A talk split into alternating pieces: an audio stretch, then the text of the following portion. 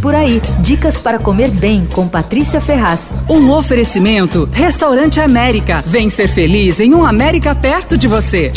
Eu estou fazendo uma seleção com as melhores mesas ao ar livre nos restaurantes de São Paulo. Todo mundo sabe que atualmente os lugares ventilados são a melhor opção para comer e beber fora de casa, né? Só que na hora de sair a gente sempre esquece. Então a ideia é ajudar. Só que como o meu negócio aqui é comida, eu vou indicar apenas os restaurantes que ofereçam uma combinação de comida boa e mesa ao ar livre. Pode ser no terraço, debaixo de guarda-sol, no jardim, debaixo de todo.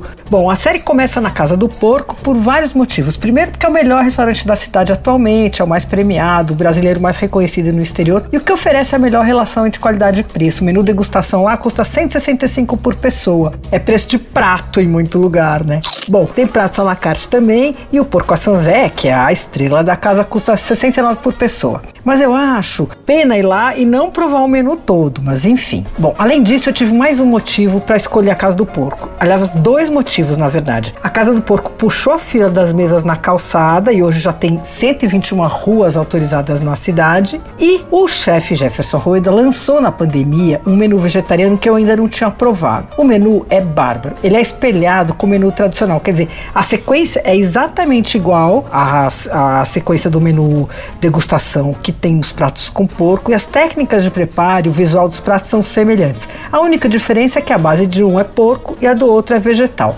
Tem um monte de gente que fica perguntando, mas quem vai na casa do porco para comer verdura? Olha, eu vou dizer uma coisa, eu fui e recomendo.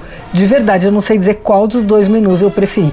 Eu fiz a experiência espelhada completa. Meu marido pediu o menu tradicional e eu o vegetariano. Então eu fui provando os pratos dos dois menus ao mesmo tempo. Foi incrível. Eu não vou dar spoiler completo, só parcial. Olha, o sushi de papada de porco tem versão vegetariana igualzinha, só que ele leva cogumelo em vez do porco. O tartar de pé de porco é feito com nabo e a pancheta com goiabada na versão vegetariana é feita com queijo coalho empanado. Bom, tem muito mais. A Casa do Porco tem 45 lugares na calçada, são seis mesas debaixo do guarda-sol e seis mesas debaixo de tudo. Ah, as filas continuam enormes, mas tem duas dicas para você driblá-las. Primeiro, você pode reservar uma mesa na hora do almoço durante a semana. Ou você pode ir ao restaurante fora de hora. Nos dias de semana, depois das 14h30 até as 19 a casa funciona normalmente e o movimento é menor. Você ouviu Por Aí. Dicas para comer bem com Patrícia Ferraz.